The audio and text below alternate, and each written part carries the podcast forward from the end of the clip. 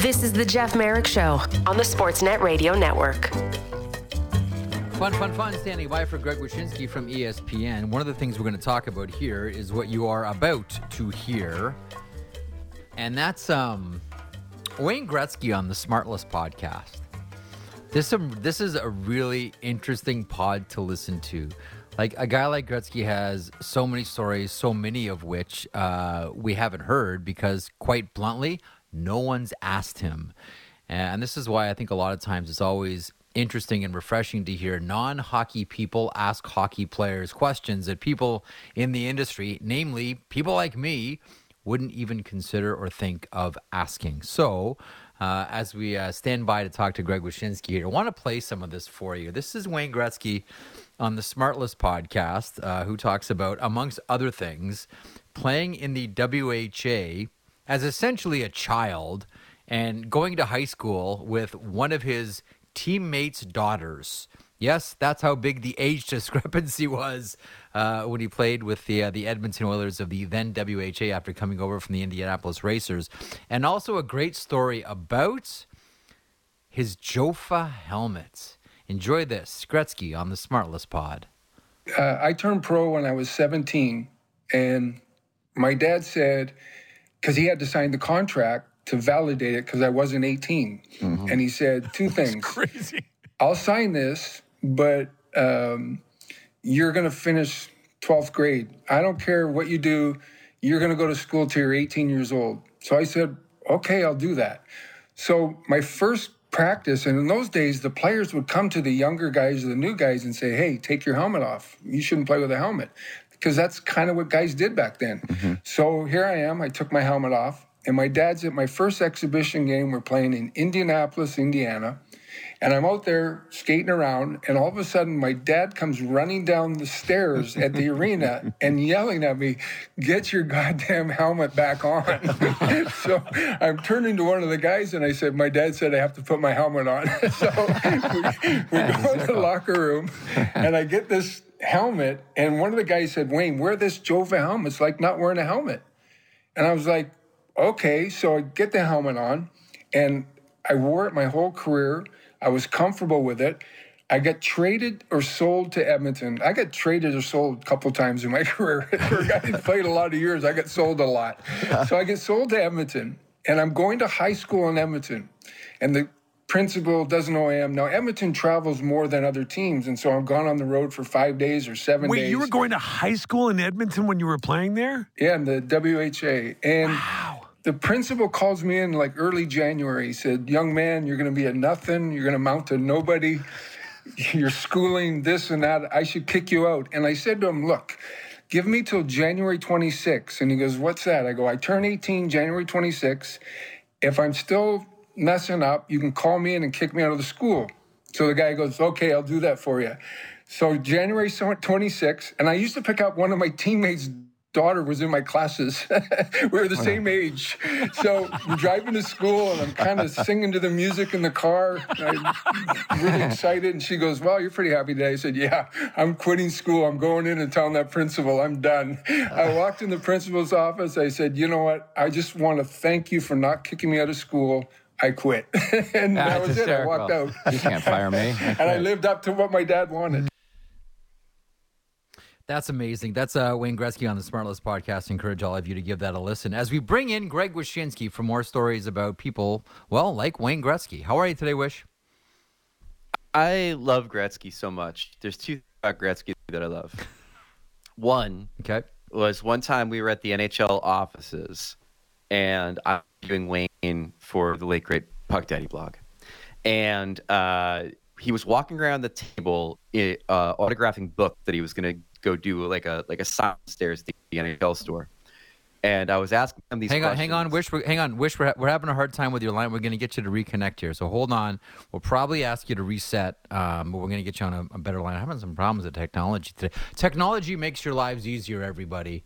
Uh, I'm living proof that it doesn't. Uh, if you've heard me on various platforms, specifically whenever Wish and I get together, it used to be a common problem uh, with the old podcast. So this is nothing new for him and I. We'll get him to reconnect on the Opal app, and we'll uh, we'll get him aboard. There's a couple of Gretzky stories. Wish has got a couple. I want to share a couple, mainly mainly about Walter Gretzky. I have one that I uh, absolutely love telling about the uh, the late great Walter Gretzky, and I think we've all got a lot of Gretzky stories in our hip pockets. Maybe uh, you know watched him play when he was a junior uh, with the Sault Ste. Marie Greyhounds. One of our older listeners, maybe you're someone that saw him play in the WHA. Uh, with either the Indianapolis Racers or the Edmonton Oilers, maybe him as a as a young player in the uh, in the in the in the NHL uh, at his various tour stops in either Edmonton, Los Angeles, St. Louis, which never gets discussed at all, um, or the uh, or finishing up with the New York Rangers. Um, it seems like everybody has a Wayne Gretzky story, either a, a, brush with the success that was Wayne Gretzky or just something they heard. Anyway, we'll get to those in a couple of moments. Uh, we got you back, Wish. Uh, start all over again. Gre- Gretzky so, stories. Go. So Gretzky's at Gretzky's at the NHL office and I'm with him. I'm, yeah. I'm doing an interview for Puck Daddy, and uh, he's going around this big table autographing all these books because he has a signing at the NHL store downstairs uh, in mere moments. Yeah. And I'm doing the thing where, of course, I'm asking him anything but the questions that Wayne Gretzky always gets. Um, and he did this thing that that very few like mega superstar uh, interviewees have ever done with me, where his handlers said, you know, Mr. Gretzky, uh, we have to uh, bring you down to the NHL store right, right now. And he goes, uh, in a few minutes, I'm having the best time right now. I'm like, okay, thank you, buddy. That's wonderful to hear. And uh, and then the That's other thing good. too, and, and this is like this is the story um, that I didn't know about until he talked about it at a, a World Cup of Hockey um, press conference uh, in Toronto. But the idea that Gretzky is such a hockey nerd, and it's one of the reasons why I've always been drawn to Gretzky as a sports celebrity. I don't think every great athlete is a nerd for their sport on the same level that Gretzky is a nerd for hockey.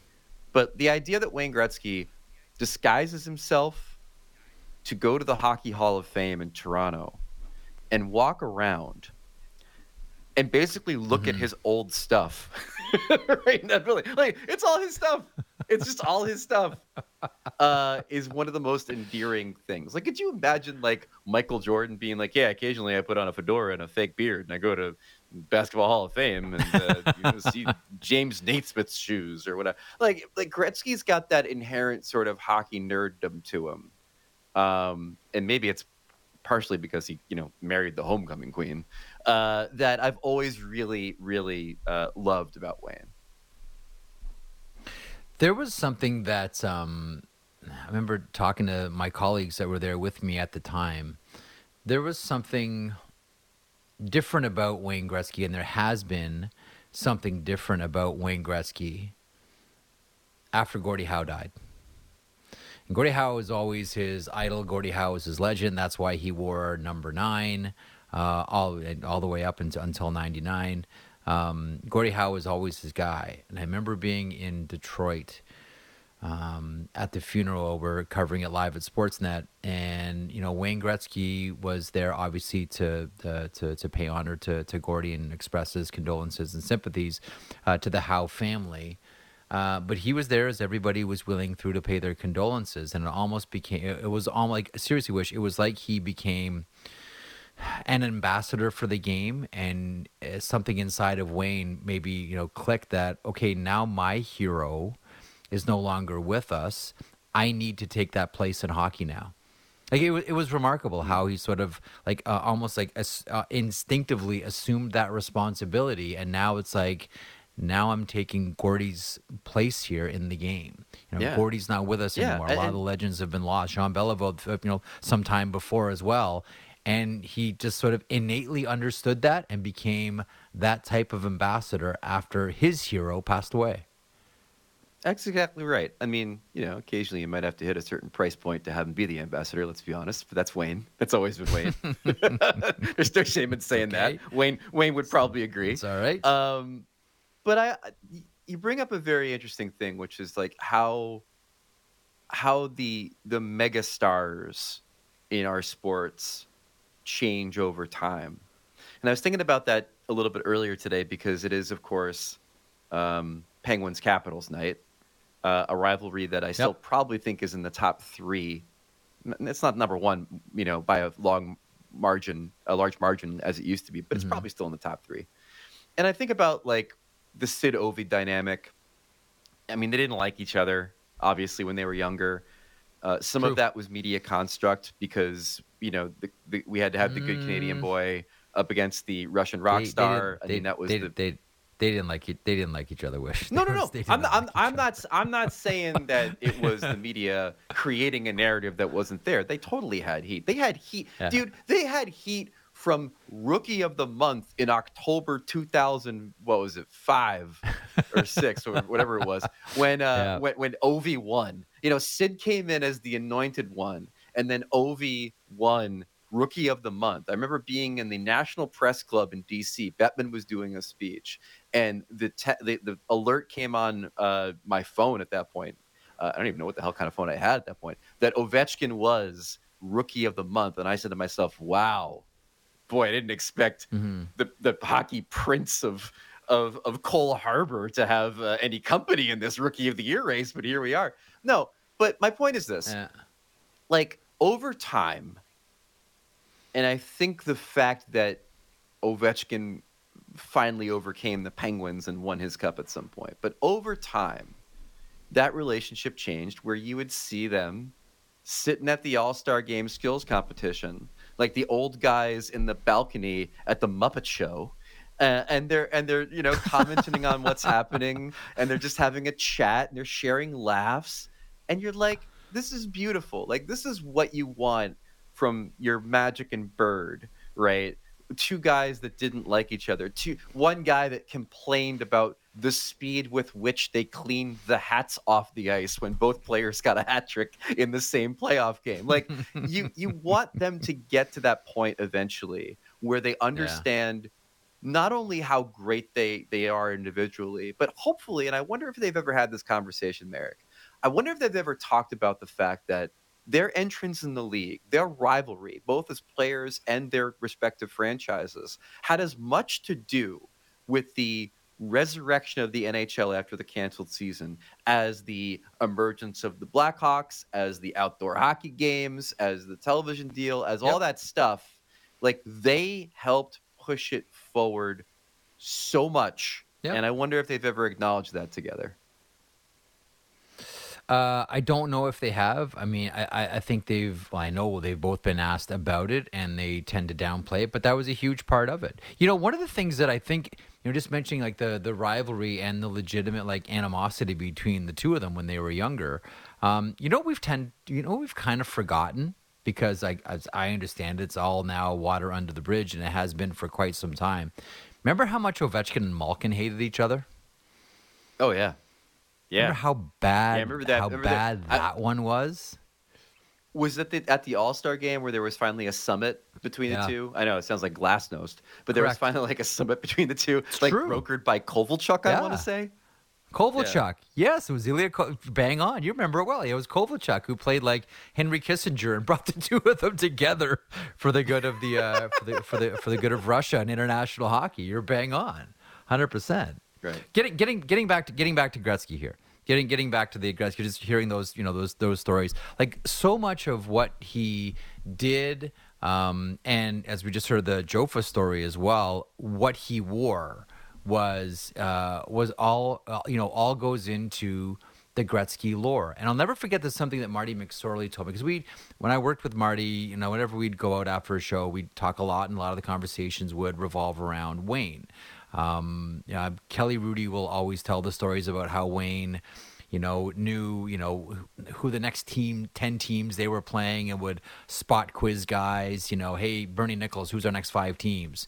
You know, uh, yeah, uh, hey, Brent, hey, Brett Thompson, who's our next five teams? Uh, and he would sort of go around the room that way. Um, but Marty would tell me stories about how, you know, Wayne wanted to know where everybody was on the ice at all times. Like he was the guy that needed to know everything on and off the ice. To Kelly Hrudey's point, mm. he needed to know what time the bus was leaving, where we're going, Thursday, where are we, Friday, where are we, Saturday, where are we, etc. And on the ice as well, Marty told me something really interesting. He said, Wayne never liked skating along the boards where the benches are. And I said, What? And he goes, Yeah, because he never wanted he never wanted a line change to happen behind him. He never wanted someone hmm. to leave the ice surface or come on without him being aware of it. He was much more comfortable on the other side of the ice because he wanted to know who was going off and who was coming on. And he's like, you know, some of the rarest pictures you'll see of Gretzky is Gretzky actually skating along the bench. And he said, I remember he says, Jeff, just so you understand, like whenever you see a picture of Gretzky skating beside the bench, please understand he was not a fan of that. And that would not have been his choice. He'd rather be away from the bench so he could see everything that was going on at all times. Just like, and the other great one here, I'll, I'll, I'll drop one more on you. There was a, this is, would have been when Robbie Ftorek was coaching the, uh, the Los Angeles Kings. And they had, the Kings had a horrible game. And after the game, Robbie Ftorek goes like individually after every single player and just like ripped into them as they're all sitting there in the Kings room.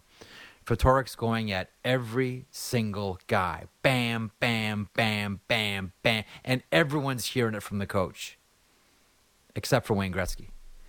Mm. And as Ftorek is about to leave, Gretzky stands up and says, That's BS. He said, I had an awful game too. Why didn't you rip me? Don't be scared of me. I'm part of this team. If they're getting ripped, I'm getting ripped right now. And the person that told me this who was in the room was just like the immense respect. I don't know how you could respect Gretzky even more as a player, but everybody in that room was like, right on, Wayne. It's like, can, can you imagine that for one second, seeing Wayne Gretzky stand up and say, you know what? I was crap too. How come you're not ripping me, Robbie? How come you're not ripping me? Hmm. Don't be scared of hmm. me because I'm Wayne Gretzky. I was awful out there. Hmm. You know, um, the skating along the bench thing is hilarious to me because, like, I think I think Why? I think a lot of people would hear that anecdote and be like, "Oh yeah, that's just Wayne in his incredible hockey sense and wanting to know where all the pieces on the chessboard are." And, and that's me hearing that and thinking, Didn't want to come he off. wants to know. yeah, he wants to. No, he wants to know what fumble hands not to pass to. The man is trying to rack up assists. He's trying to get to 200 Yeah. points. Like, what hands of stone is going to screw that up for him if they hop over the boards? And if they're over the boards, he's off. Okay. He's going right Yeah. to the bench. Okay. he- Here, here, here, here's one. Here's one for you as well. And I, I think I have this one nailed. If I don't, trust me, someone on Twitter is going to nail me with this one. Who's the only player in the history of hockey? I believe there's only one who played with both. Well, who played with Wayne, Brent, and Keith Gretzky. Oh my God, Keith Gretzky was such a. There is one. Well, I mean, I know. a- uh, I know. Uh, mm. I don't know. What's the answer? There is the, Troy Crowder. My guy from the Devils. Your guy from the Devils. Troy When did Crowder, is the only player to have played. Like, was he on? The, were they on the Kings all together? three. Hang on, I, I knew you were going to ask this, and I, it just came. I mean, to me, for those I'm for those for those who are under the age of uh, 45 in the audience, Troy Crowder uh, played during an era when we had what were called enforcers. Now, these guys were actually paid to punch other players. It's amazing, right? And uh, he, the, the best of them was this guy named Robert Probert. He used to play for the Detroit Red Wings Ni- back ni- when they were in the Western Conference. 95, 95, 95, 96 with the Los Angeles Kings. Uh, Anyway, so, so 94, Bob Probert was the guy well, who used Los to beat up Kings. everybody, right? And then lo and behold, one day along comes this big hulking, massive man named Troy Crowder of the New Jersey Devils. Back when the Devils used to wear jerseys that looked like Christmas trees, Marek, and they had a fight. Mhm. And wouldn't you know it, Marek? Wouldn't you? know No. Troy Crowder Did anyone call the police? def- please tell me. Please tell me they called the police. he defeated Bob Probert in this fight. Now it wasn't. I mean, I, I, I think probably looking back on it, it's more of like a T- TKO. But he defeated Probert, and then Mm-hmm. the next time that the Devils played the Red Wings, Marek, wouldn't you know that the selling point was not the majestic skating of Steve Yzerman. It was not whoever was on the Devils at that point. I don't really remember. Maybe Doug Brown. It was the fact that Troy Crowder and Bob Probert were going to have the rematch of the century. And wouldn't you know it, Marek, that uh, Probert won that fight. Mm-hmm. Shocking. Yeah. Just shocking. Uh, they were on the Kings together, him and Wayne. Keith played Belleville with him. I'm going to try and find Brent here if you want to filibuster a little bit more. No, that was But my the- only all three of them, uh, uh, different Probert, points. Troy, uh, Troy Crowder story. Oh. I think Troy Crowder. Hey, I you know what's interesting? I think Troy Crowder got into politics. Speaking of um, after that. Let me see that. Troy Crowder. Troy Crowder Hang on, in find politics. I don't think I don't think here. so. This is going to be this entire Yeah. segment, isn't it. it? In, this is I'm just sorry. be Hey, you, listen. you and me Listen up, buddy. doing Google up, searches. buddy. In Ju- I know. Just, just, I mean, like you said, you wanted to have a, a podcast on the radio. He said, and look what happened. In June uh. 2017, Crowder announced that he was seeking the Progressive Conservative Party of Ontario nomination in the provincial riding of Sudbury. What's a riding? Can you tell me that, Canadian? Uh, What is that? Like it's a like a district? area. It's just a just a, Okay. a poli- yes, a political area. Yeah. So if you have a if you are on a horse, you literally could be riding through the riding of Sudbury. It's very exciting. Oh my uh, He was yes, acclaimed as yeah. the candidate on June 29th, 2017. Crowder placed second in the election Mm-hmm. behind Ontario New Democratic Party candidate Jamie West. So there you go. Troy Crowder got into politics. Wouldn't you love to have one of those political lawn signs, sir? I just want to have like a try. I, I I voted for Troy Button. What would be the uh, the snappy I like Ike type button that we could have for Troy Crowder, Greg Wyshynski? Uh, uh, Troy's my boy. My boy Troy. Troy's my boy. Oh boy, oh boy, it's Troy. Like all kinds of Oh things. Oh boy, it's, Troy. uh, yeah. Vote vote for Tr- Troy Crowder or he will punch you in the face. Might have been the lawn sign. Uh, so there you go. Um, now, did you did you were you with us to, to hear those the uh, the Jofa clip and the the playing in the uh, the WHA with the Edmonton Oilers and the I did, Indianapolis Racers? So I think you and I talked about this once. I used to have an obsession with those Jofa helmets. I Mm-hmm. spent oh my god, and I think I only have like two left. I don't know where they've all gone. Ken Reid is the same way about Jofa helmets. I used to have an obsession. I used to uh, I used to bid for these things on eBay and pretty much got I wanted to get every single color. There was one guy in medicine hat who beat me and I would have had a pink Jofa to complement the like I had yellow, I had blue, I had green, I had black. On eBay a, a pink Jofa. This is like geez wish. This is uh 2007, 2008. A pink one popped up and Wow. no dice. I ended up I think he ended up paying like 260 bucks for it.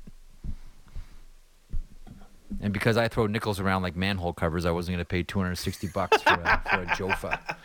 Is the pink jo- are the Jofa helmets like uh, they sound a little bit like uh, you know like beanie babies like you you're going out and collecting all of the different colors uh, is the pink one Yeah, that's rare what it is the pink one like a uh, a, a princess diana bear I'd of never- the jofa helmets I had never seen it before. I had, I had never seen a pink Jofa before in my life. All the other ones that I've seen at various times. I mean, the blue one is quite a popular one. Certainly the white one. Um, black ones are sort of commonplace. I had never seen a pink one before.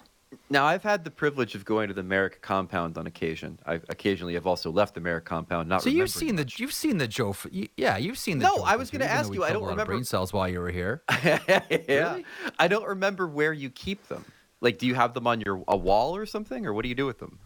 So right now I'm I, I do this show from my basement. Um, hello everyone watching Hmm. on Sportsnet 360. Welcome to my basement. But they're they're up in my office, upstairs. But again, like, like- I've lost a bunch of them, or I've like Are they displayed? no, they're not even displayed. No, I just like have. Them. You them don't even a- use them as in like a- chip chip bowls for parties and stuff. Just pass around the old Jofa helmets. That would be a re- that would be a really good idea. I was thinking about doing it as the background for this shot that you can see on Sportsnet 360, but then it would be like, you know, too much. a waka waka. Here's a bobblehead. Oh, here's a hockey. Like just all the cliche stuff that you always see. On, that you always see behind people You- during you home are- you are- studios. Okay, looking behind me right now at the at the my, my, my wall that I use for both the drop and for Daily Wager, I have a Ken Daneyko bobblehead, a Ken Daneyko bobblehead. I have an autographed puck. I have my hockey card. Remember when you and I did those hockey cards? But most importantly, dude, Yeah, um, that's great. to just like waka waka it all up. I have one of those stuffed fish that the Kraken players of the game throw into the crowd after after the Oh, game. yeah, you ever yeah, see yeah, those? nice. Like like the full trout or whatever. it Oh is? yes. I got one of those. So I, I feel kind of attacked right now that you you somehow feel like just because I have a bobblehead and uh, my Yeah. and uh, a Darth Vader light behind me that somehow I'm I'm like less of a journalist than you are. No, not at all. And I never claimed to be a journalist either. But I'm just saying, it's like it's kind of the obvious stuff, like the the scourge of the Uh, okay. bobbleheads. Although I do have a That Denis Lemieux bobblehead somewhere around here, somewhere in the background. The only thing that I really have that is hockey is I have these old logos that I got from like 1976 that I used to spend Hmm. like a dollar on, or I think actually it might have been 25 cents at Maple Leaf Gardens. Hmm. It's the oldest thing that I ever that I can ever remember buying. And I've always kept them with me. I got Toronto Toros and Sabres and Wings and Habs and Islanders. And I've every move that I've ever had, somehow these never got lost. So I have those behind me, but that's about it. Like I don't know about you. Like I always like the idea that when buying- you wa- what when is is what It was uh, cassette tapes. I, I I distinctly remember having money for having done a service, maybe like mowing my parents' lawn, and then going and buying "Slippery When Wet" by Bon Jovi. was the cassette the cassette tape that I purchased. I know as as a listen as a native Okay, of the, hang of the. Garden State that might Hang come on. as a surprise because you think that we all get Bon Jovi tapes for free. It doesn't work like that. There still has to be an exchange of monies. I'm old enough to remember having eight tracks, and the first two that I owned would have been Every Picture Tells a Story by Rod Stewart and Live at the Oh, yeah. Paramount, the Guess Who. That's Oh, how old I am. Eight and I did, you know what? I felt really old last night as well watching hockey. You know why? Because the Why? Flyers were wearing Cooperalls. I was wondering. I was wondering if this whole jaunt down J- Joe Lane was going to eventually circle back to what the Flyers were wearing last night. How did that, how did that tug on your heartstrings, Marek? Well, I just remember how much I hated playing in them because when I played, No. uh, I only used Cooperalls when I played at high school at Humberside, and they were awful because you would, when you would hit the ice, you would slide. Like they're awful and like really, really dangerous. But the other thing that I do remember, and a lot of NHLers had the same experience going from junior hockey, where they were mandated that you wear Cooperalls for a number of years, uh, going into the NHL, is the girdles for the Cooperalls were way better than the hockey pants. And so some guys just kept the girdle and, and used the shell. One guy, so I talked to, so when they when they made this announcement a couple of weeks ago, I talked to someone I know who um, who played for the Maple Leafs and came out of junior, and he said, "Yeah, I, remember how great those girdles were, and everyone coming out of junior hockey would all wear the girdles, and then we just wear the shell." Um, and uh, he said until one day Wendell Clark skated over to me and said, "Hey, dummy, those things make you look small. Put on real hockey pants." Um, and you know what? Now that you mention that, now that we're getting okay, now we're going down Joe Lane and Cooper All Lane and all that. Here's something that I've wondered about recently. If they only go down to your knees, why are they called hockey pants? Hmm. It's a good, well, I mean, like Are they not Okay, hockey so shorts? I know in Minnesota they're called breezers. I get that, and that's the only Right. unique place. But the last time I checked, anything that I wore that went down to my knees is called a short, not a pant. Why Well, do we call here's the these things thing. hockey Think- pants? Wish. Think think of a fancy little boy, like a real fancy kid. You know, his his parents have old money. Yeah. like a real Bruce Bruce Wayne Okay. type. Now, when he wears Okay. with his his fancy little jacket and his little dress shirt, what do you call those? Call them short pants, don't you? Don't you call them short pants? I've heard it before. I don't know that I've ever referred to those as short pants personally, but I have had them heard them referred to as short pants. So I can only. But do you not that- see the point that- of these these I these these the pants are actually hockey shorts? I completely see the point, and when you bring this up, all I can think of is how many times in your life you have tried to correct Have I somebody. annoyed people with this? yeah, I know it's so bad. It's the cliff. It's the Cliff Clavening of hockey talk. Well, actually, it really is. I mean, this is like. I mean, I'm sure the ratio of make the ice blue versus or whatever the hell you want color you wanted to make it uh, versus the, the hockey pants thing is probably all out of whack. But uh, um, yeah. now you said that you you when you wore the Cooperalls you would slide more on the ice. Yeah. Oh yeah, because because of what they were made of. Yeah, absolutely. Okay, Yeah, you slid, so- and the guy, the Fly- the Flyers, the Flyers players will tell you this from the early '80s, and the Whalers, who I think would have. And by the way, they weren't even Cooperalls that they wore. In my another Cliff Clave, they were CCM Pro Packs, is what they were called. They weren't even made by Cooper. Anyway, as a So, aside. so my question is this: They've always been. It's like rollerblade or Kleenex. as we always think about how to improve this game of ours. I understand that the Flyers couldn't wear the was Yes. rules against them in the in the NHL bylaws or whatever. Do you I think that Cooperalls would yes. decrease or increase the amount of shot blocking when guys slide on the ice? If it, if they were worn today. Uh, I think you would increase injuries. Because, like, honestly, when you slid on these things, Wish, you really went. Like, you picked up steam and you couldn't stop. Like, there would be injuries of mm-hmm. guys sliding into the boards, and there would be injuries of mm. guys if you're going to if you're going to block a shot and you and you miscue, instead of taking it off the shin pads, you're taking it off the chest, or maybe even worst case scenario, taking it off the head. Right. Yeah, man, not good. But I do like the look, though. decrease. Like I think the look, I think the the the if they could work on the technology of the pant itself, hmm. then I do think it's almost. I mean, we're just so conditioned to seeing what hockey players look like with the hockey pants and then the socks. Um, It does provide a pretty interesting and some would say almost better look. I say that to someone who's a mutual admirer of roller hockey international, where that is hell kind of a commonplace look, where you have the long hockey pant. Mm-hmm. New Jersey Right? rock and rollers, baby. Yeah. That's right. RHI. St. Louis Vipers, Toronto Planets. Keep going. Anaheim Bullfrogs. We can do this all day. So the the, the Flyers beat the Flyers beat the Blues yesterday. Uh, I don't look at it that way. I look at it look at as it the as? Mm. St. Louis Blues lost again. The St. Louis Blues lost again.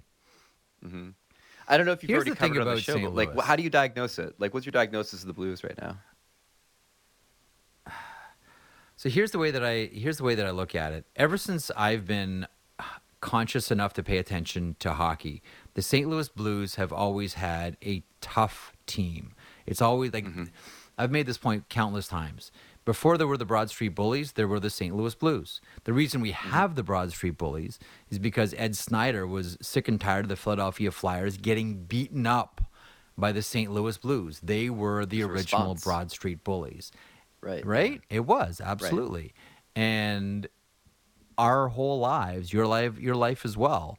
Have you ever seen a St. Louis Blues team that wasn't tough in hmm. some regards? And doesn't necessarily have to be fighting, although they always had the Plagers and Durbanos and Reed Low's and Chase and Twist and all these guys. They always had sluggers, but they always played really tough.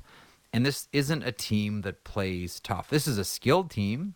This is a team that's transitioning from that Stanley Cup team to one that's going to be led by um, your Robert Thomases and your Jordan Kyrous. And if he can never get healthy again, we all cross our fingers for Scott Perunovich. But it just seems as if right now this is the team that's going through a really awkward phase as they transition it, as Ryan O'Reilly is struggling hard uh, this season, as Vlad Tarasenko is on an expiring contract. And you know what? I'll tell you now that now that you, you really want to get into it here, I I think that they're still. I think that the, like there are, there are two teams in the NHL that have not recovered from their all-star defensemen leaving. Hmm. One is the Winnipeg Jets with Dustin Byfuglien. I don't think mm-hmm. the Winnipeg Jets have ever recovered from that. And the hmm. other is I don't think St. Louis has ever recovered from Alex Pietrangelo. You know, and essentially it was over a no trade clause. You know, the Yeah. St. Louis Blues weren't going to do it. Doug Armstrong was going to do it, and now he's a member of the Vegas Golden Knights. I don't know. I don't know if they've ever recovered from that because they brought in other players to try to do one of one or a couple of things that Pietrangelo can do. Right, like Justin Faulk can do this one thing that Pietrangelo used to do, and Torey Krug can do this one thing that uh, that Pietrangelo used to do, but you don't have Pietrangelo anymore. Right. So I think Right. it's a combination of they're they're not a tough team anymore. They're transitioning to this new younger version of themselves, and they still haven't recovered from losing Pietrangelo. That's a really good point, man. Like I feel like i- they they bought in a, a defensemen that are sort of in service of a number one instead of a number one, right? Yeah. And so like once you he leaves, that leaves a hole that, that can't be filled. It is kind of amazing, by the way, when you think back to the uh, the Jets and Byfuglien. I mean, and it's not too far long ago. I'm looking at the 2007 2018 Jets that went to the conference final, losing to the upstart Vegas Golden Knights. Dustin Byfuglien, Ben Chiarot, Kulikov, Morrissey, Tyler Myers, Jacob Trouba. And then when Buff didn't when Bufflin left, like a, they, they lost like four defensemen in the same offseason or some such. Yeah. Like, that's yeah. a that's a hell of a blue Yeah, it was like whole. It's, it's like one whole what one whole side, one whole side of their back end. But the thing about Byfuglien is like yeah. Byfuglien as a defenseman could take over games. Like I still maintain, I have no idea how Mark Stone got up from that hit. Like I'm even just Hmm. I'm watching it on TV and you're hearing the crunch of like everything in like it's not just like the crunch of you know the the helmet and the equipment, but you're hearing like you know the crunch of his body. Like I don't like in this era that might be the the most punishing body check we've seen in this last era. I still have no idea how how Stone was able to get up from that one. But that was what something that Dustin Byfuglien could do on the regular. And then when he felt inspired and had his feet going, he would just take over games from the back Yeah. end, and no So- one could do a thing. He was one of the most unique players in the game. Period. So here here's the thing for for me with the Blues. Last year they rode the offensive Mm-hmm. wave in this league and they and they surfed it, man. They were like Kelly Slater. Right? Like they they handled that wave like nobody's business. And they had the best offensive season on average in franchise history from a goal scoring perspective. And now they are nearly a half a goal worse than the 31st ranked offense in the league. The St. Louis Blues are averaging 2.09 goals per game. Do you know how hard it is in the year of our Lord 2022, the way that this league is, the way that this game is played, to average almost just two goals a game? That's impossibly hard. And yet they've found a way. Yeah. Now I don't know if the, if David Perron is the thread that you pull to unravel the sweater, but I'm starting to believe maybe he is. But whatever has gone wonky with this offense is hang the reason they're in this pickle now. But hang on, that there's a couple of things to David Perron too, because a there's the goal scoring, certainly the offensive production. But what's the other mm-hmm. thing we know about David Perron? He's like a player. gloriously dirty hockey player. Yeah. yeah, man. Yeah. Like, and Well, what, I was are the gonna things that we're compliment him by saying- Blues team and saying was- like, Yeah, what they're missing. Right. I was going to say physical. You said dirty. I didn't want to, you know, do him like that. I want to get an angry call from Allan Walsh, you know, based on how you've decided but to that's a compliment though. but that is a compliment. Like I'll still say Brad Marchand is a dirty hockey player. That's a compliment. How dare you, sir? That's, the fine. I think every, I think every team about. needs those. and then you have like Brayden Schenn last night. You know, it's like okay, I got to do something here. You know, he gets into it with Nick Seeler. Uh, it doesn't doesn't end well, but at least at least Schenn's trying, and he's their most you know off, uh, offensive player right now with ten points and and Mm-hmm. however many games he played here, eleven games. I don't know. I see this this team is kind of flailing too. Like, does it? First of all, fighting is what fighting is in the NHL right now. But does this look anywhere near a team that has, you know, Craig Berube and Steve Ott behind the bench? No. But but again, maybe No. maybe that you, you just- you said it yourself though. Like they're caught between eras. Like is this a team that has to go and maybe find the coach that better fits the direction they're going? The Kyrou Thomas team. That's not to say that Craig Ruby's not a, a, yeah, a I don't know coach. what's going to happen.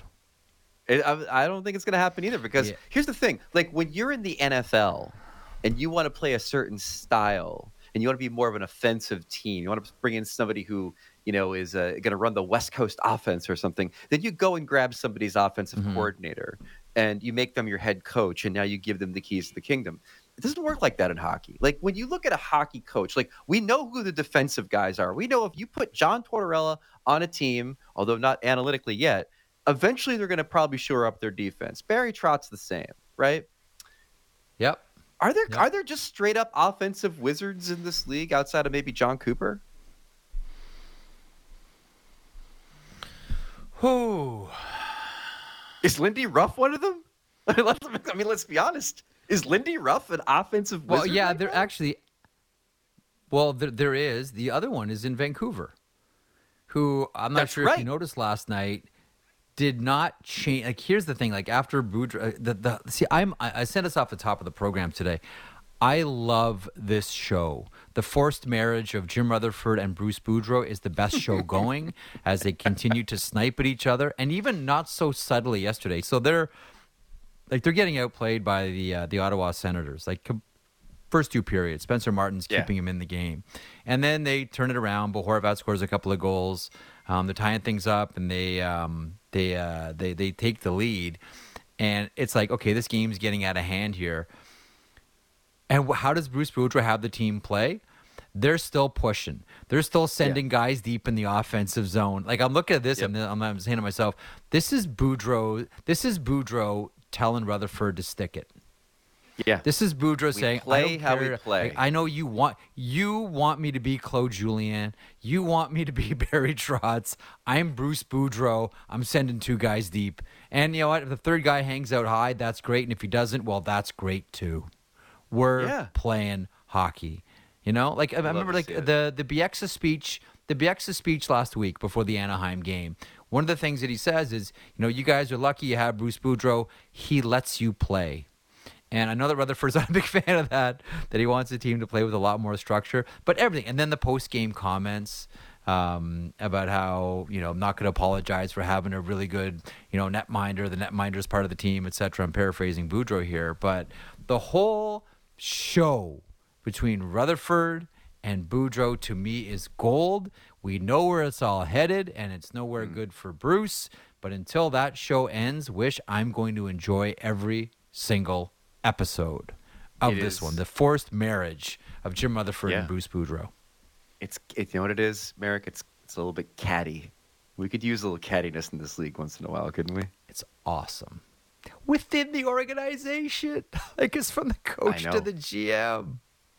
I It's know. so good. They are. I mean, it's, It's fun. so- it's fun but the for us. thing But is, I, I feel the- I the feel thing- bad how dysfunctional the, the, the team is, though. No, I know, I get that, but here's the thing, though. Like, if Rutherford wanted to change it, he could. But I just don't think the the organization has an appetite to to pay three coaches right now. That's what I'm saying. He can't. like if he listen, if he could change it, he would have changed it already. He would have changed it in the offseason. He would have brought his own guy in. He's, So he's, in- he, I don't know if you've noticed, Marek, instead- but he's mentioned he's mentioned once or twice how how tied his hands were by that contract. Like once or twice, he's mentioned this, and, and by that I mean today, probably. He's done. He's done that interview five times, Greg, he truly has. and it's not gonna. I- he's I'm- gonna I'm- do. And he's gonna do it five more, but he's gonna do it five more between before U.S. Thanksgiving. I'm I'm He's not he done just- doing that he just- interview. He, he has he has a recording of himself, and he just changes the names of the teams they're going to play that week. Like he just sends it out. That's all it is. Ah, that's awesome. All right, real quick before we wrap up, I want to ask you about one thing. Uh, I love the uh, I love your piece at ESPN.com on on who keeps it up, uh, who stays on their heater right now.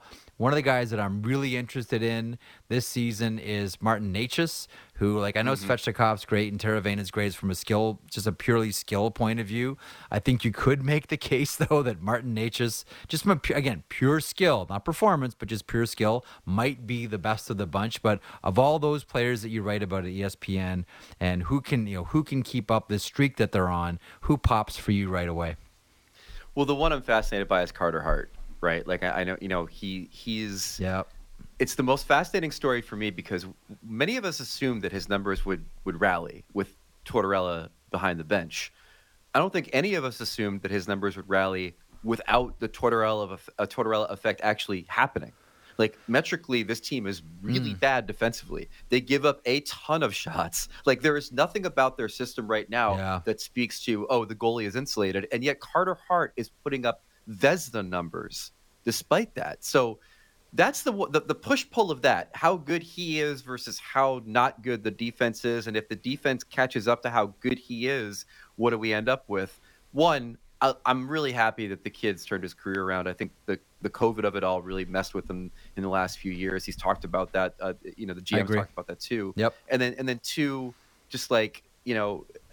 I like it. I like when young goalies that get written off tell you I'm still here. You know, Spencer Knight like that, Carter Hart like that. Like it's it's good to see. And so I'm kind of fascinated by how much great work he's doing despite not getting the benefit of what we all thought he'd get the benefit of. That's excellent. Uh, check that piece out at ESPN.com. We're against it, Wish, so we got a punt. Thanks, buddy. Thanks for the uh, the Troy Crowder talk. I never thought we'd go there today, but Thank- there we were. And hey, Canada, thanks for all the warm wishes and, and smiles about the election last night. Uh, so far, we'll see how it all I was shakes out. say, well so far, done. so good. Well done. well done. You guys are From your buddy, from your buddies up north, a warm hug, a warm hug for you, Greg. Oh, uh, you be good, uh, Greg Wyshynski from uh, from ESPN.